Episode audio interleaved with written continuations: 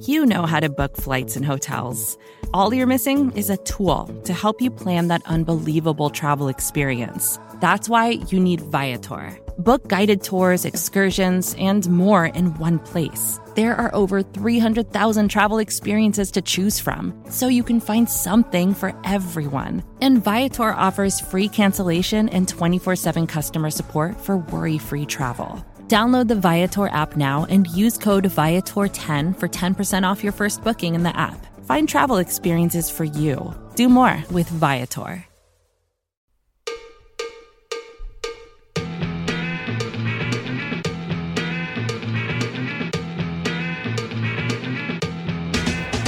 Start! You can call me Bruce. Bruce Nolan is standing by. Hey, Wacky Bruce! Coming to you from an undisclosed location, this is the Bruce Exclusive. And here's your host, Bruce Nolan.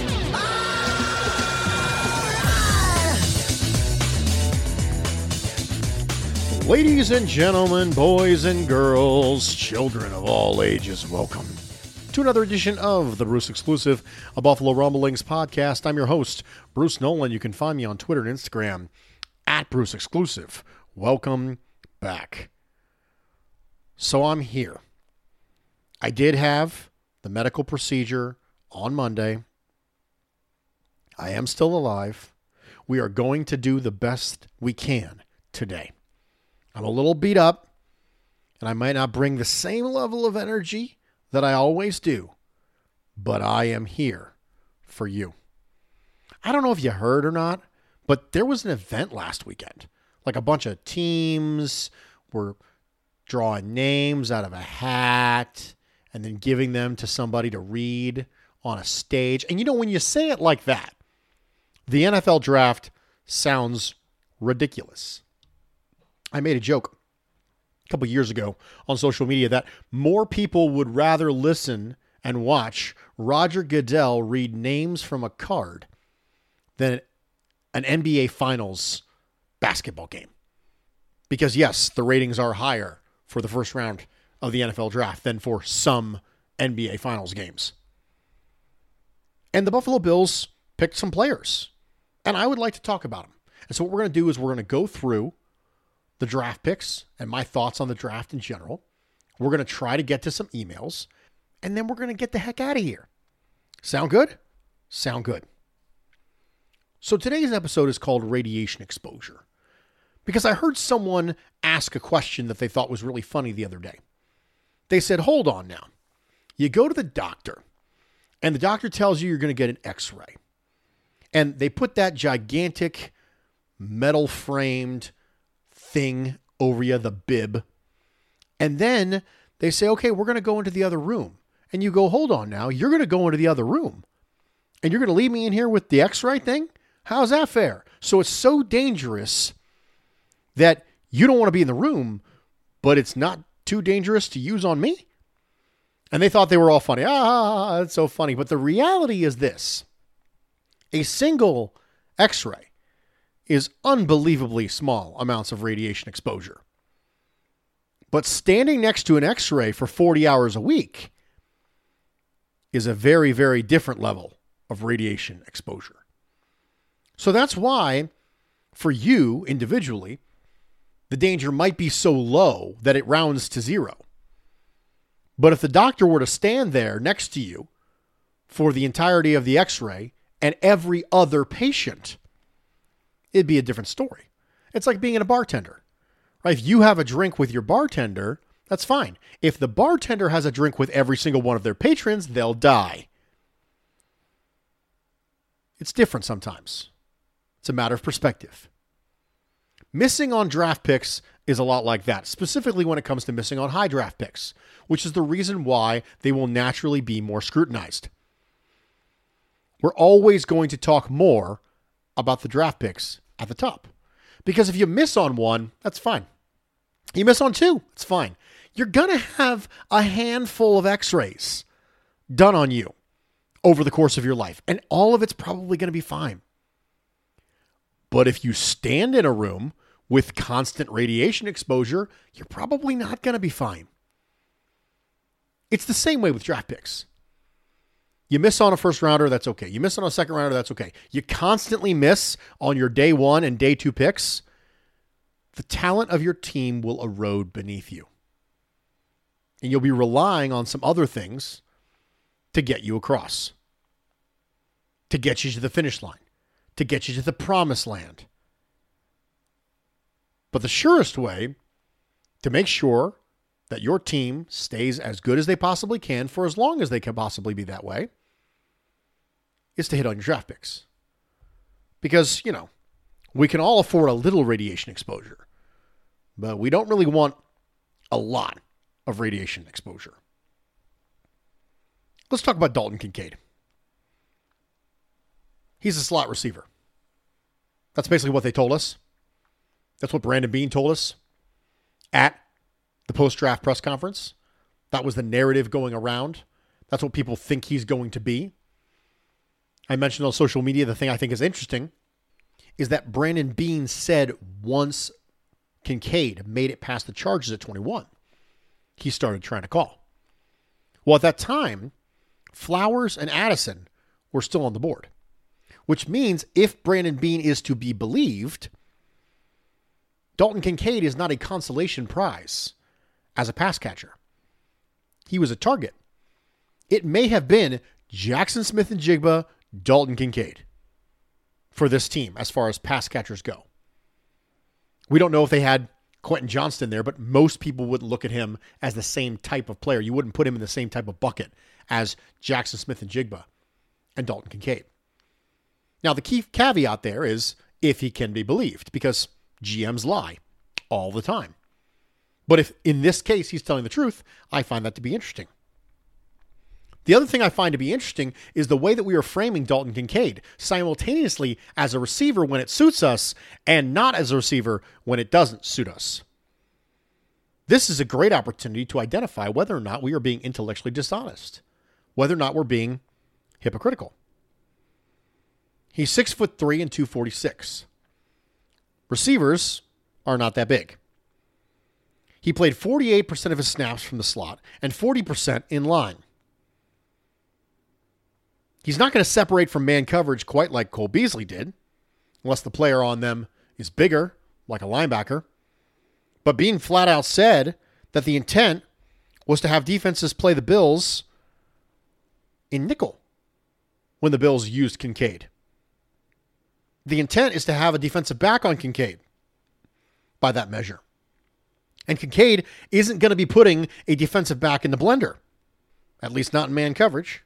And that means Allen's going to be throwing into tighter windows. Now, the overwhelming majority of the time, the Bills face zone coverage. And having a really good feel for zone is a big part of Dalton Kincaid's game. But that's why it's different than just saying he's a slot receiver. He's not just a slot receiver, he's a slot pass catcher. But slot receivers can be expected to separate from man coverage when they're playing from the slot. And Kincaid can do that too if you put a linebacker on him. If you put a defensive back on him, then you're going to have size and ball skills as far as the matchup goes. You can still win the matchup, you're just going to win it a different way. Is Josh Allen going to want to throw those contested catch situations where you have a defensive back on Dalton Kincaid? Maybe. But it's not as simple. The point is, it's qualitatively different. This isn't good or bad. It's just qualitatively different than him being a slot receiver. But if we would like to continue to go down the road of, well, he's a slot receiver, okay, fine. Let's go down this road. If the Bills spend a one and a four on a slot receiver, what kind of usage would you expect to see from that player? Probably a lot, right? You burned a first and a fourth on him. And quick side note yes, that's exactly what the Bills expended. Somebody on social media was like, Bruce, why are you saying it like that? You made it sound like they gave up an extra first. No, lost a first and a fourth, gained Dalton Kincaid. If they would have just taken him at 27, then it would have been lost, first round pick, gained Dalton Kincaid. But you spent a one and a four on Dalton Kincaid. Imagine with me, if you will, that you were going to try to trade for a receiver across the NFL and you were to trade for a receiver who was going to cost you a one and a four, what kind of usage would you want to see from this player? Would you want them to get 50 targets, 40 catches? Probably not. It's ironic that Dalton Kincaid was drafted by the Buffalo Bills the exact same day I dropped a podcast saying, I want Gabriel Davis to be a 60 to 70 target guy, not a 90 target guy. I want somebody else. And I said, if you want to draft a slot player like Josh Downs or something like that to get those targets to, be my guest. I don't think Gabriel Davis is bad. I just want him to do Gabriel Davis stuff down the field. And down the field, players shouldn't get 90 targets. And then that same day, they drafted a receiver who I think can and should get those kind of targets. I would feel exactly the same way if they would have drafted Jordan Addison. And if you don't, my question is why not? Why don't you feel that way? If the Bills would have drafted Jordan Addison, would you have felt like he should be ahead of Gabriel Davis as far as target share goes? You probably would have felt that way. Why don't you feel that way about Dalton Kincaid? Why don't we feel convicted with Dalton Kincaid? We just finished talking about how he's a slot receiver, right? So if he's a slot receiver, if he's a receiver that you spent a one and a four on, shouldn't you expect that? Yes, expectations minus reality equals disappointment. But expenditure should set expectations. You didn't spend a late three on this guy. You spent a one and a four on a pass catcher. Don't have different expectations for him because he's got a TE next to his name when you just said he was a slot receiver. We can't have it both ways. You can't defend him and defend the pick by saying, oh, he's not TE2, he's a receiver. But then when it comes time to set expectations, oh, well, he's just TE2. No, no, you don't get to do that. Either he's TE2 and you shouldn't spend a one and a four on him, or he's a full time receiver and you should have all the expectations that come with a full time receiver. Well, Bruce, I don't think he needs a certain amount of targets to be, you know, successful. I, I just don't want to set an arbitrary number for that. Okay, so when you're defending the pick, he's a receiver, but you don't want that receiver to get targets. Is there any receiver that, you can think of off the top of your head that didn't get any meaningful targets but yet was still a success? Anybody? Bueller? Receivers who are good earn targets. If he's a receiver and he's good, he should get targets. Can you think of a circumstance where you would take a pass rusher in the first round and they don't get any pressures and you go, that's successful. Of course not. That's ludicrous. It's the same way with this. We should expect that Dalton Kincaid be a meaningful part of the passing offense. Now, I'm not saying it's going to happen right away, but they should clearly be making an effort. Are the coaches making an effort to make him a meaningful part of the passing game. Because that's what we would be asking of the coaches in the event that they would have drafted a wide receiver, which is the same thing we should ask after they drafted Dalton Kincaid. I love Dalton Kincaid's skill set. Love it. One of my favorite players in the entire draft. But there's an easy path to underutilization with this pick. So it's fair for us to have concerns about him. More options are always better than less options. But diversification is sometimes the enemy of value. Kincaid cannot be a player who gets 38 targets this year and be reasonably defended in his usage next offseason, assuming health. You are never good enough to make a luxury pick. Ever. This is why I'm always out on running backs in the first round. There are no teams who are good enough to make luxury pick. The margin for error in the NFL is razor thin. You take a couple luxury picks, all of a sudden you got jumped by somebody else, which means this pick cannot afford to be a luxury pick. He's a slot receiver. Okay, fine. He's a slot receiver. He's a slot receiver that costs you a one and a four. How many targets should you invest in a receiver that costs you a one and a four? Beware the people who call him a receiver now, and then if he doesn't get utilized, say, well, he's TE2. You can't have it both ways. That makes us intellectually dishonest. That makes us hypocrites. We're not going to be that way. I can't tell you how excited I am about the possibility of the Bills running more 12 personnel. This has been something, if you have been listening to my pod for a very, very long time, you will know I'm a big fan of 12. If you have the right bodies for it, big fan of 12 because it puts the defense in such a crazy bind. Because if you defend it with nickel, you're too small. And if you defend it with base, you're too slow. It is the ultimate matchup personnel grouping because the NFL is a game of matchups. And if you don't have special athletes, you can't match up. How's your third linebacker versus our tight end? How's your nickel corner versus our tight end? If you don't like either of those options, you're toast. It also helps the Bills' run game. Yeah, Dalton Kincaid, not known as being a top shelf blocker, but guess what? You know what helps being a top shelf blocker when the guy you're trying to block is 60 pounds lighter than you? That helps. And if you're going to defend Dalton Kincaid and Dawson Knox and Stefon Diggs and Gabriel Davis with nickel, you are going to be undersized.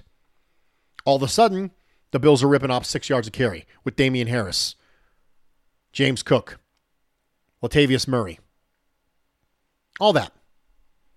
And that's good. More options, better than less options. But higher picks are going to go under the microscope more than lower picks. It's just like radiation exposure we talked about earlier. You can miss on a couple high picks, sure but it's always going to be under the microscope because the opportunity cost associated with not hitting on a more meaningful pick is worse.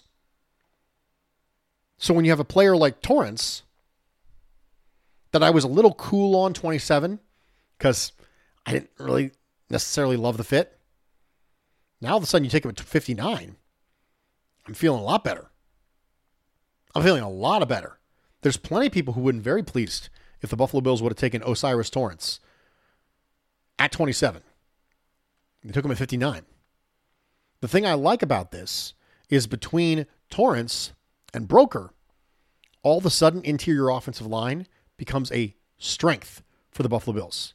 And they have depth there that they haven't had for a while. The Greg Van Rotens of the world is a thing of the past. And that's good because I think interior offensive line is probably more important for protecting Josh Allen than the tackles. Now, the Buffalo Bills did not draft a tackle, which totally lines up with the idea that they're in on Spencer Brown. But as far as the first two picks go, I'm feeling pretty good. I love Dalton Kincaid as a pass catcher. My caveat is okay, you you did the thing. Now you got to do the thing. You got to use Dalton Kincaid like he's a full time wide receiver that you spent a one and a four on because you did. And Osiris Torrence at 27, I was a little bit cool on. Osiris Torrence at 59, big fan. I think he should push for a starting right guard job this year, which would make Ryan Bates almost the first man off the bench, regardless of position. And if Mitch Morse decides to ride off into the sunset after next year or the year after, Ryan Bates can be there as a starting center. But for right now, that versatility might actually be a hindrance for Ryan Bates. But then the third round pick came Dorian Williams. It screams to me that they wanted a linebacker. Overshown and Simpson went ahead of them, and they knew they didn't have a fourth, so they wouldn't be picking until the fifth. So they just grabbed somebody. But if you thought he was an outside guy, does it even matter that he's a linebacker? Because your need wasn't at linebacker, it was at Mike linebacker. And they said, well, you know, we think he's an outside linebacker. And then, oh, well, he might get an opportunity to play a little Mike. They kind of backtracked on that. I was lower on Williams than consensus, so fair warning ahead of time. I was not lower on him because of size. One of the big narratives that's coming around the Dorian Williams pick is, well, he's the same size as blah, blah, blah, blah, blah. I don't think anybody thought he was too small to be a Mike. It was about processing and instincts, which are criticisms to playing Mike because the action is coming at you fast and furious. So, like everybody else, my reaction to the Dorian Williams pick was, eh. It wasn't just for me that he wasn't a Mike. I was also just lower on him than the consensus. I made that statement before the draft. I'm not going to backtrack on it now that he's a Buffalo Bill because I'm not going to be a hypocrite. I was lower on him. I still maintain that LSU defensive tackle Jaquelin Roy would have been the Bills' pick in the fifth round had he not gone just a few picks ahead of him. He was a top 30 visit. Brandon Beane said he wanted a defensive tackle. I think that was going to be the pick. But the pick instead was Justin Shorter. In this case, it's kind of like an ironic name. You know, it's like when you call your Great Dane Tiny. Five star recruit coming out of high school, great size. The question for Shorter is this why didn't he ever develop? Big recruit. Didn't really develop at Penn State, struggled with drops. Then he comes to Florida. The very beginning, doesn't quite become what he wants to become, has his best season later on. Runs down the field, great size, great hands, great ball skills. Isn't going to separate horizontally, doesn't have any of that quick twitch. He's not DK Metcalf. Metcalf ran a 4.33, not a 4.54. But I want to tackle these two picks, Dorian Williams and Justin Shorter, together. One of the things I think is interesting about these picks is the second we were talking about them, the discussion from Brandon Beane was about their impact on special teams. I mentioned earlier this offseason that Brandon Beane needed to hit a couple home runs, right? He had hit some singles, hit some doubles. A homer would be nice, right? If Dalton Kincaid ends up being an elite tight end, that's awesome. That's a homer if Osiris Torrence ends up becoming a really, really good right guard. That's a homer. Some singles, some doubles, not quite enough home runs. The thing that concerns me a little bit about the Dorian Williams and Justin Shorter picks is that it doesn't feel like he was even swinging. It feels like he was just trying to make contact. I know we're crossing metaphors here. I hope you're impressed with my baseball metaphors. But when the first thing you say is, I think he can earn a jersey he can help us on special teams. It doesn't feel like you drafted this player because you thought they had chance to be a homer. It doesn't feel like you drafted them because they had starter traits. And you know what? Who knows that what they can turn into down the line. And I wouldn't expect that in the sixth, seventh round. But you're the third and the fourth round. There are plenty of people who can get starting caliber players there. Gabriel Davis came from the third round. Matt Milano came from the fifth. You can draft people with starter traits, with people you think can compete. But the first thing, the priority of the things was special teams, everything else. Let's get this guy a jersey. That was the priority.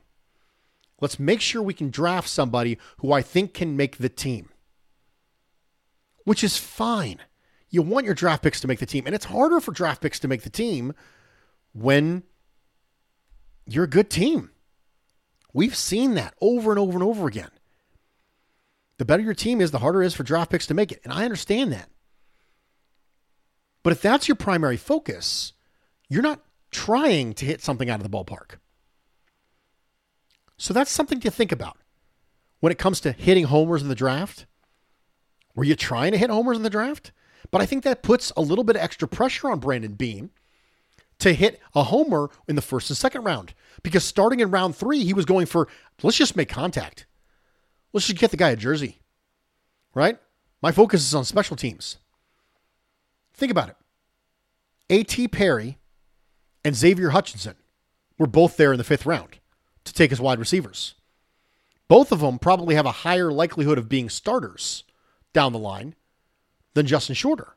But Justin Shorter is probably a better special teams guy. They took Shorter. They just want to get a jersey. Let's get a body who we think can make this team.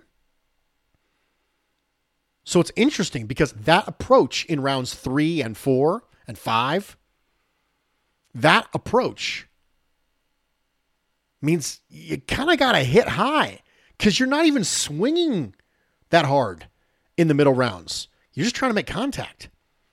And I think this is an interesting way of framing this discussion. Yeah, you want Brandon Beane to hit something out of the park, but I don't know if he was really trying to hit out of the park with Dorian Williams or Justin Shorter. I think he was with Kincaid and Osiris Torrence. And if he does, then it doesn't matter. Homers are homers, baby. Let's hit him. Hit him in the first, hit him in the second. Let's hit homers, baby. But if you're only swinging for the fences, two rounds puts a lot of pressure on those two rounds because you're just trying to make contact with the rest of them. I really like Nick Broeker, just so you know. Tough, strong, experienced. I think there's an outside chance he makes this team.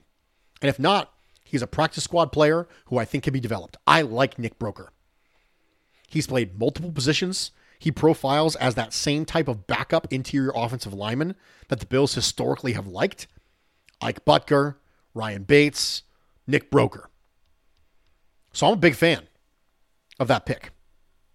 Alex Austin, it's Christian Benford all over again. Similar height, weight, speed profiles. They profile as good ball skill zone corners. Big fan of Alex Austin. And again, this is the upside of just trying to make contact. I can imagine a world where all of the Bills draft picks make the team. This is the upside of the thing I mentioned earlier. The downside is you're probably less likely to hit home runs. The upside is I can imagine a universe where they all make the team. Now, I don't think that's probably going to happen because it usually doesn't. But I can see a path for most of these players making the team. I am running out of gas, so we are going to take a quick break. We're going to come back and do emails. Stick with me. We'll be right back. Another day is here, and you're ready for it. What to wear? Check. Breakfast, lunch, and dinner? Check. Planning for what's next and how to save for it? That's where Bank of America can help. For your financial to-dos, Bank of America has experts ready to help get you closer to your goals. Get started at one of our local financial centers or 24-7 in our mobile banking app. Find a location near you at bankofamerica.com slash talk to us. What would you like the power to do? Mobile banking requires downloading the app and is only available for select devices. Message and data rates may apply. Bank of America and a member FDIC. Welcome back, everybody, and thank you for joining me for this edition of the Bruce Exclusive, a Buffalo Rumblings podcast. I'm your host, Bruce Nolan. You can find me on Twitter and Instagram at Bruce Exclusive. Welcome back. So we're going to get to emails, but we're also going to do discussion on Poona Ford, Latavius Murray. Poona Ford doesn't solve the we don't have any defensive tackles under contract in 2024 issue. Doesn't solve that. He does solve the the entire defense goes to crap without DaQuan Jones issue. So that's nice. Big fan of that. I like Poona Ford. I think that there's a very reasonable chance that at the end of this year, people are saying, you know what? It's okay. We can let Ed Oliver go. That's all right. Let's just bring back Poona Ford. I literally can see that as a possibility moving forward. I can see a path to that. I like Poona Ford. I've always liked Poona Ford. He's a very unique body type. Only 5 foot 11, 310 pounds, but he's really, really long. So he's low to the ground. He's long. He always wins leverage. Just an absolutely fascinating player study because there just aren't a lot of players like that in the NFL. It's just an unusual body type, an unusual structure to see on the field. Just go watch some Seahawk stuff of Poona Ford. It, it he just looks different than any other player on the field, and it's fascinating. And I'm a fan. Latavius Murray makes me think that Bills might roster five running backs. I don't know if they'll dress five, but they'll roster five because obviously Gilliam is a running back, right? He's a fullback, so that counts. And then Cook and Harris and Latavius Murray. And then Nyheim Hines. So I think rostering five running backs and dressing four is really interesting. I think it's really interesting. I think that when you talk about the discussions we had earlier in regards to 12 personnel helping the run game, I think getting a little size probably helps too. Latavius Murray actually played pretty well last year, you know, for a 33 year old running back. Been very impressed with how much juice he still had in the tank. With him and Damien Harris, I think there's a downhill element to Buffalo Bills running backs that is good. And you didn't spend a lot of money on him, but you did guarantee him $650,000, which is the thing that makes me wonder if this is a, hey, he's probably going to make the 53. Because you guaranteed him money that you think, okay, well, is that more than a practice squad kind of guy? You know? It feels to me like it's a five running back roster for the Buffalo Bills in 2023. Let's go to emails, shall we? Chris says, I'm trying not to lose faith in Brandon Beane. I will only comment on the first three rounds because the later picks I don't know enough about and they're dart throws anyway. First, I think we need to address the underlying issue with Tremaine Edmunds. I assume plan A was to resign him, but the market got too hot and we got outbid. Sure, maybe we could have matched what the Bears gave him, but I, you know, maybe he would have gone higher and we just couldn't afford the bidding war. So plan B, I hope, was Jack Campbell at 27, but the Lions took him at 18. Maybe we didn't expect that, or maybe we just couldn't afford to go up that high. I totally understand both these issues. I would have then assumed plan C or plan B was another linebacker, but Dalton Kincaid was too good to pass up. And then we figured we could get somebody at 59. But then at 59, Drew Sanders was still available, and we took O'Cyrus Torrence. And that made me think, okay, maybe the plan now is no linebacker in 2023. And then Dorian Williams at 91. We now have seven linebackers on the roster, three first or second year non starting players, three veteran non starting players, and Milano. I guess we can still sign a veteran to fill the second linebacker spot, but was there really no better use for the 91st pick? Sorry that was longer than I intended. So sum up. Dalton Kincaid, too good to pass up. O'Cyrus Torrence, is he really a fit with the rest of the mobile O line? Dorian Williams, what are we doing here? Could be a great player, but we don't need any more outside backers. I don't disagree with the concept. I do think that they were prepared to punt it, but they wanted another body. And I I think it was a mostly backup and special teams pick, which is my discussion earlier about not swinging for the fences. You weren't even trying for someone who you thought could start for you close to now. Because the path to playing time isn't through Matt Milano, that's clear. But you also hedge eh, on whether or not he's a Mike.